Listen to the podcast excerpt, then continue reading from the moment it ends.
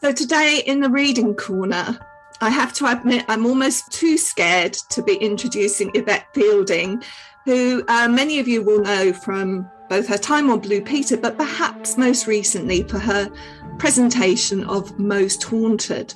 Well, Yvette now has written a children's book called The House in the Woods. That's quite an iconic sounding title. And it is a story about ghost hunters. In fact, it says the Ghost Hunter Chronicles, which leads me to feel this might be the first in a series. Anyway, first of all, welcome, Yvette. Thank you. I'm honestly, thank you so much. I'm so honoured to be here, and the fact that you want to talk to little old me is is great. So thank you. To begin with, just to set this story up, it's about three different children, and it's start of Halloween, and they are sort of challenging themselves to go off to this haunted house in Epping Forest to try out their Ouija board. And like all good horror films, it seems to encourage us, the reader, to say, don't do it. exactly right, yes. Even as Please. I was writing it, I was going, would you do that? And I was thinking, yeah, probably. I would probably have done that with friends at that at that time, you know. And I remember the very first time I did a Ouija board, it was on Most Haunted. And I, re- I remember one of the cameramen actually halfway through filming it, it was in the Hellfire Caves, long tunnels and really scary. And halfway through it, he just put his camera down on the floor and he said, "I'm really sorry, I, I, I can't do this." He said, "It's it's really messing with my head," and he said, I, I, "I've got to go." We could never get him to come back again. Before we get into the story, which um, we, we will do, I want to know where your interest originated.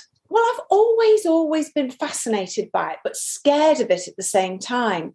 So, my mum was very much into the paranormal, and I always remember growing up in the 70s there was a program called Arthur C. Clarke's Mysterious World. And um, he was sort of very skeptical about all of this and he sort of tried to debunk it all. But some of the things that he reported on was really quite scary. And he also had a magazine that would come out each month to complement the series. So my mum, in her fabulous wisdom, decided to buy the magazine. And inside this particular monthly supplement, there was a I don't know if you you can remember these things, but you'd get a free like vinyl disc, but it was really floppy, throwaway type thing.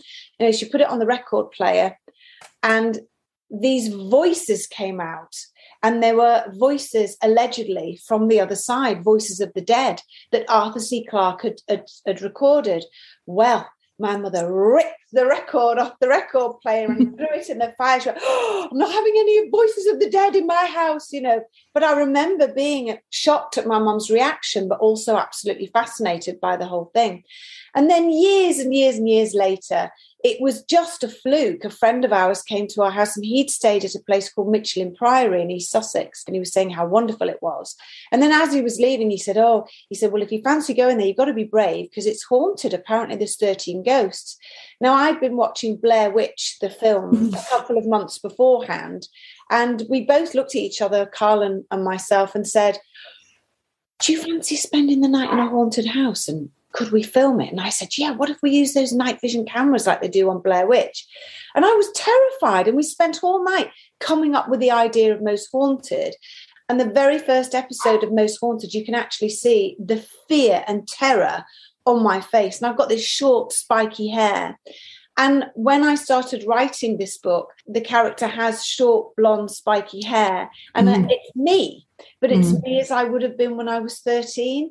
So you've got three children, and in a way, they represent different attitudes towards what they're doing. So you've got one who just wants everything to be proven. Yes.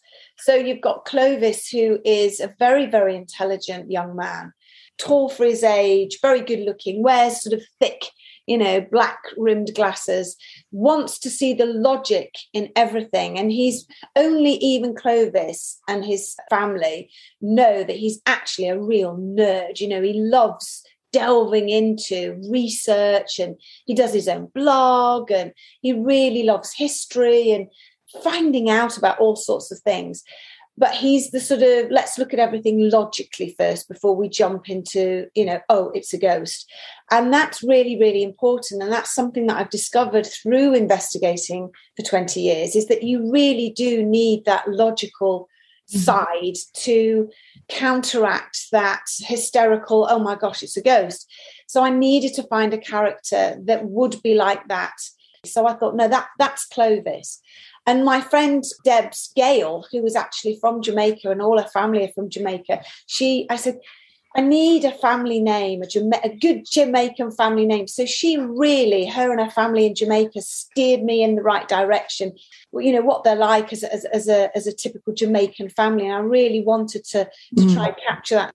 I've been to Jamaica. I spent six weeks there, and it was just one of my favourite places. Just just mm. fantastic. By the way, if you hear any strange noises, it's my British bulldog Watson, which is actually he's actually in the book, but I changed his name to Boris it has to be said that having an animal can lighten the mood at some of the most dark and almost threatening moments yes. because he usually farts. So, you know, you're kind of. so true. And people love that sort of humor, mm. sort of, you know, mm. someone's made a bad smell or there's a horrendous noise in the room. And, and it does, it breaks the ice. And mm. I, I really think you need that. Like the mm. parrot, Mr. Pig, the fact that he's just comes out with filthy words. It's quite made me giggle as I was writing. Yeah. I think it ends on one of his words, from what I recall. It certainly does. So I want to, to ask you this, this house in Epping Forest. I'm dying to know. I tried to research to find out whether there was an old house in Epping Forest. Is there? No, there isn't. It's all in my mind. But I remember we did a live Most Haunted once around Halloween, and we actually got we were, with the camera crew. We got lost in Epping Forest, and they had to send the ranger in to rescue us. It's that vast and there's been some terrible things that have happened in Epping Forest. It has a, a complete history of its own. It has a mystery, has horror to it. it. It's, you know, it can be a beautiful place and at the same time a, a place filled with just awfulness. And so I wanted it to be sort of centered, you know, imagine going into the thick of Epping Forest. You know, I'm finding this dilapidated old building that used to be a, a gamekeeper's cottage, you know, and and I've investigated some places, you know, that do look like the windows look like they're watching you. And I wanted to bring the building sort of alive a little bit. So back to the story. We've got Tom, Clovis, and Eve. They go into this house. They do the thing that I wouldn't do. They get the Ouija board going, and they're very frightened by what happens to them there.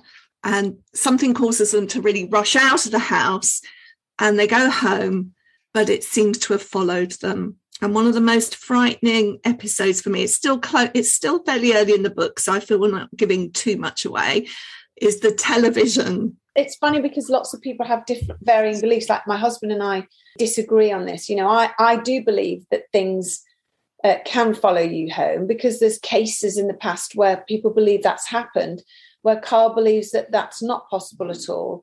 But as far as what happened to Tom and his family, it mirrors again a very classic haunted phenomena, which is electrical items that turn themselves on and you see it in movies like poltergeist you know where all the all the electric equipment will just suddenly start turning on and the hoover's going on on its own and the lights are flashing on. And i think oh i'd die. But i've actually had it happen. We had a radio on an investigation. It was a world war ii radio which again happens in the book. But it wasn't even connected because it doesn't mm. even have the correct lead to plug into our electricity system. And we were in a, a, a location and uh, in wales and it came on. And you hear the static and the crackling. And we, it was only very briefly but it was there and it kept happening. Every couple of minutes it would and everyone go oh my god the radio's come on. And we found that absolutely fascinating. So where is the electrical source coming from? And my theory my belief it's not my theory but i, be, I believe in this theory which is that spirit need and radiate with some sort of electricity that mm. we're not aware of and they need our energy which again is electricity to make things happen or to manifest and so that's why i thought it was important because that's part of haunting. It's part of paranormal phenomena using electrical equipment. And uh, I've put that in a, a little bit. Yeah, sorry it scared you. so they do run back home. And I think this first part of the novel feels very much like classic. It could be classic Hollywood. You know, you've got the scraping of the uh, noises upstairs. We've got yeah. the pathetic fallacy of the weather and the wind blowing. And you could see this on film. And then something happens. They they go and tell Eve's uncle Rufus, and he doesn't react how they expect.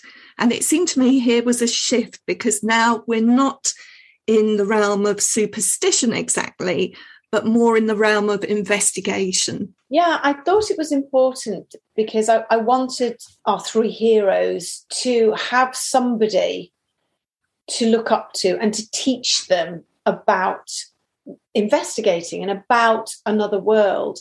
And Uncle Rufus is this wonderful, quirky character that I came to in my mind. And Eve and her Uncle Rufus have had a terrible loss. Eve lost her mother and father. Uncle Rufus lost his wife in, a train crash.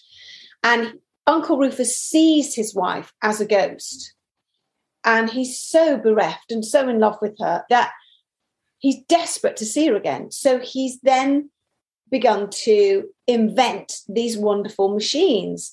But of course, Eve, Tom, and Clovis know nothing about this. And he has this room at the top of this very quirky house that they live in, which is a, I've taken from my own house, which is very twisted, black and white, beamed, tall, thin house that's squashed in between these uh, council flats that have been built over the years by the side of them.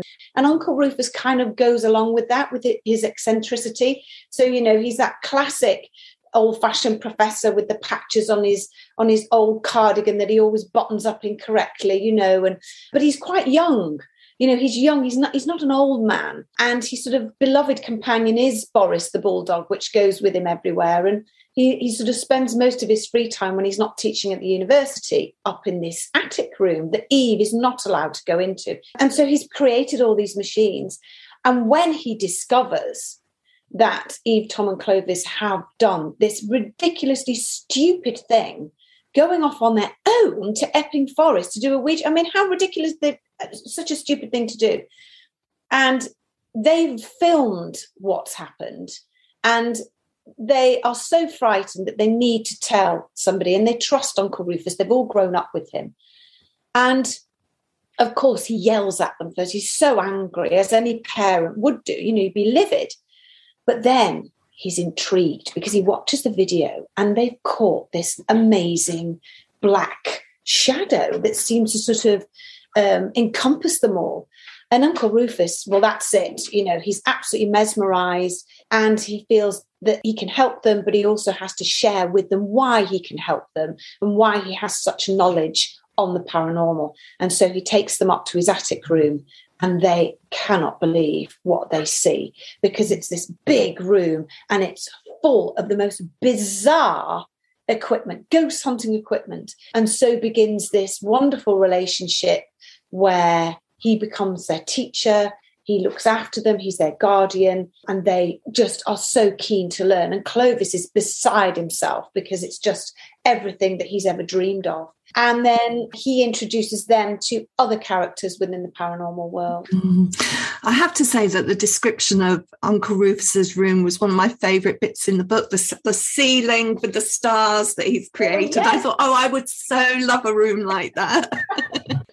in the second part of the novel, they inevitably go back to investigate. And it seems to me that ghosts appear in stories, this is, for one of two reasons. One might be to help the living in some way that have some kind of problem.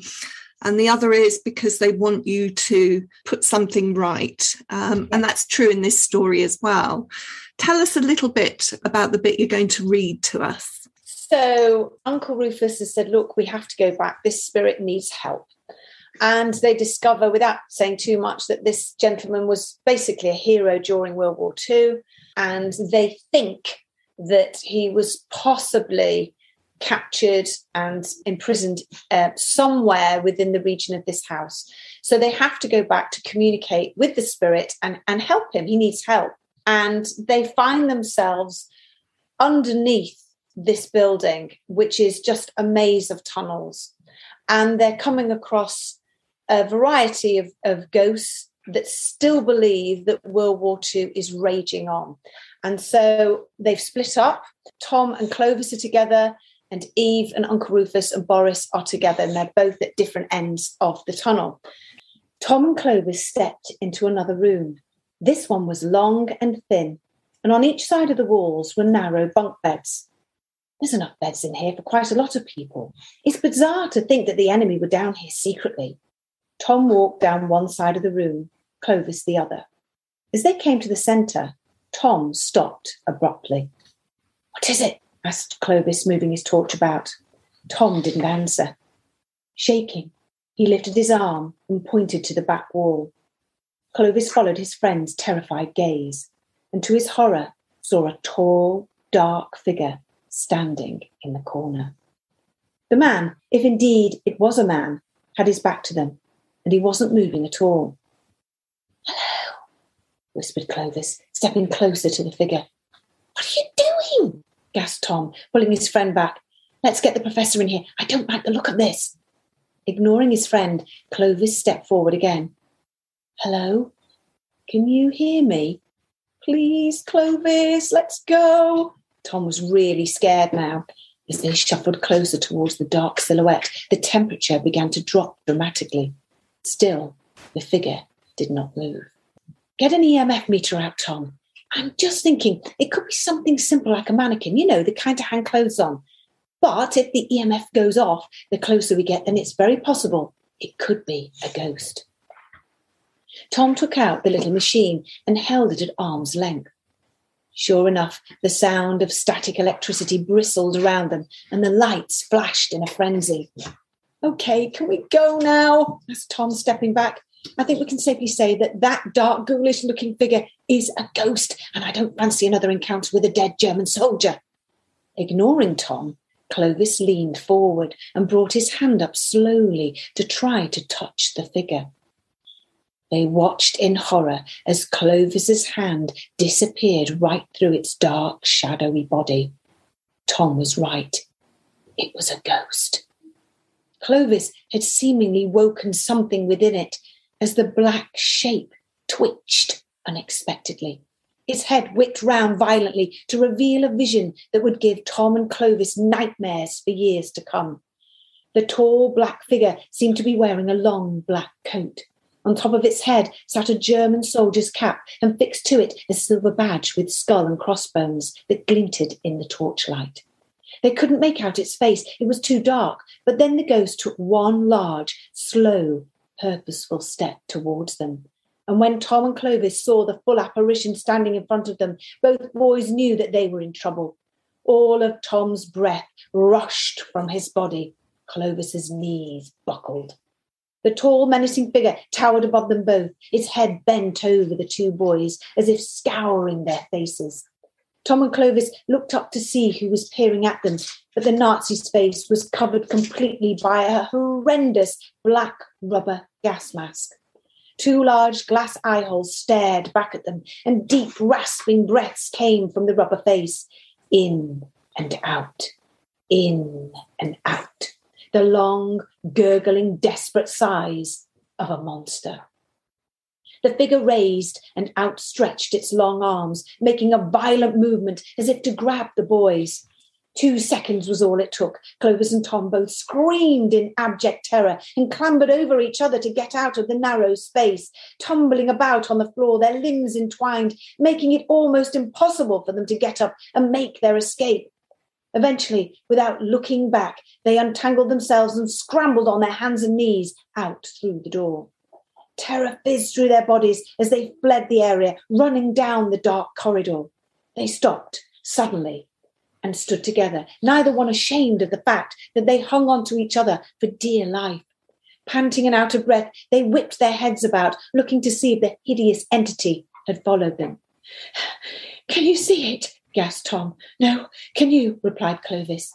They both stopped breathing as the sound of loud, heavy footsteps echoed from behind them. Can you hear that? whispered Clovis. Yeah, I hear it. They clung on to each other even tighter, terrified and glued to the spot. The footsteps were getting louder and louder until the boys were convinced that the odious, ghostly creature would be upon them at any second. Then they heard an even worse sound. It was the noise they had both witnessed earlier a deep, rasping, breathing noise, the gasping and wheezing of the gas mask in and out, in and out. The gurgling, rasping breaths were so loud now that Clovis and Tom both knew that if they dared to even peek out into the darkness, they would come face to face with a horrifying vision of the most terrible kind. I squeeze your hand, Tom, just run and keep going till we find the professor. Clovis squeezed Tom's hands, and the two boys ran like never before. It really struck me listening to you read how much of this is about sounds and that they seem to build this even more than what you see a sense of anticipation. Is that what it's like for you really when you're out there ghost hunting? Is, is sound a really big part of it Yes, absolutely. You have electronic voice phenomena, which also plays a huge part in these books. And this is, is something that they use quite a lot, and, and I use an awful lot in my investigation. So, sound plays a huge part in ghost hunting um, around the world. You've got paranormal groups that really lock onto this um, EVP, electronic voice phenomena, and, and, and trying to record ghost voices and sounds. And we've picked up and recorded so many voices, unexplained voices that defies logic. Mm-hmm. So yes, sound is a, is a huge part of, of mm-hmm. investigating.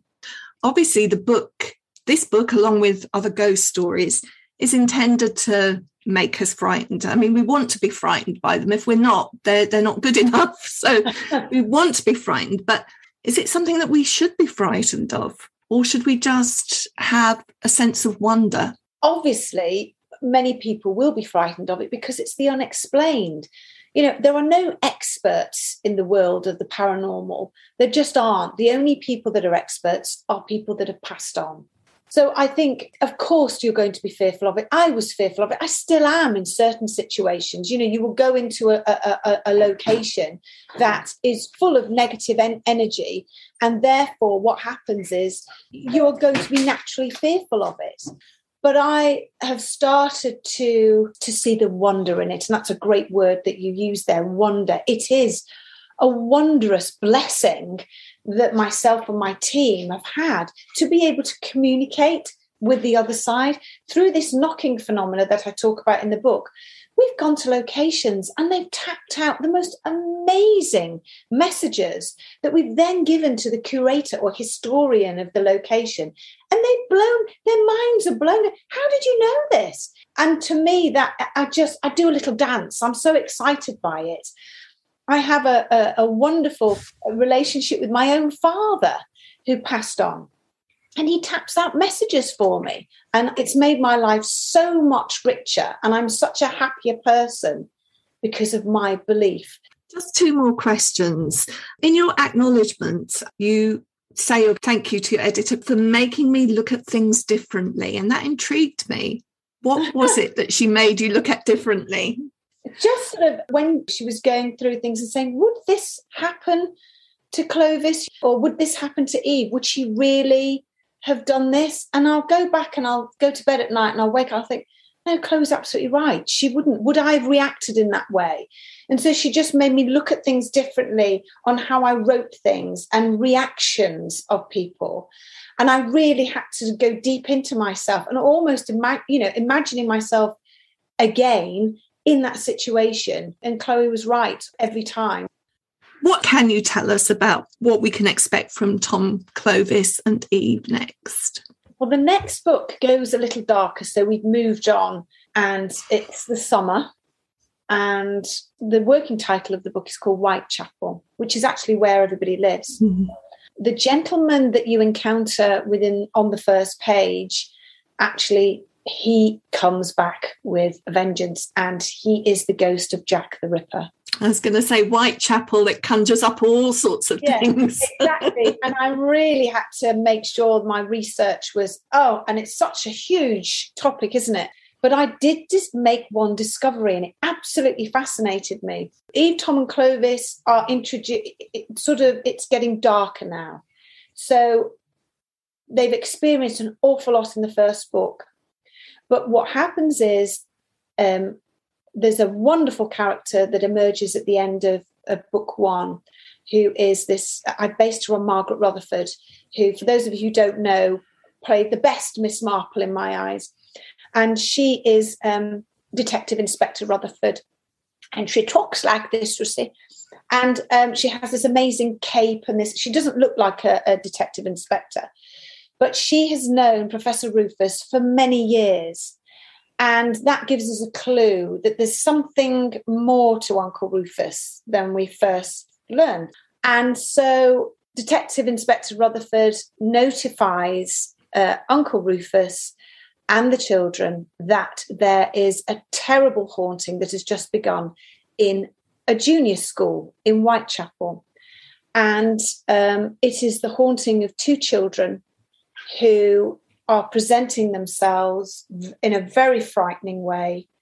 And they are dressed in white and they are dripping with water everywhere they go. And they're terrifying everybody at this school. And not only that, but this horrendous man in a black tall hat and a black cloak is also seen in the school.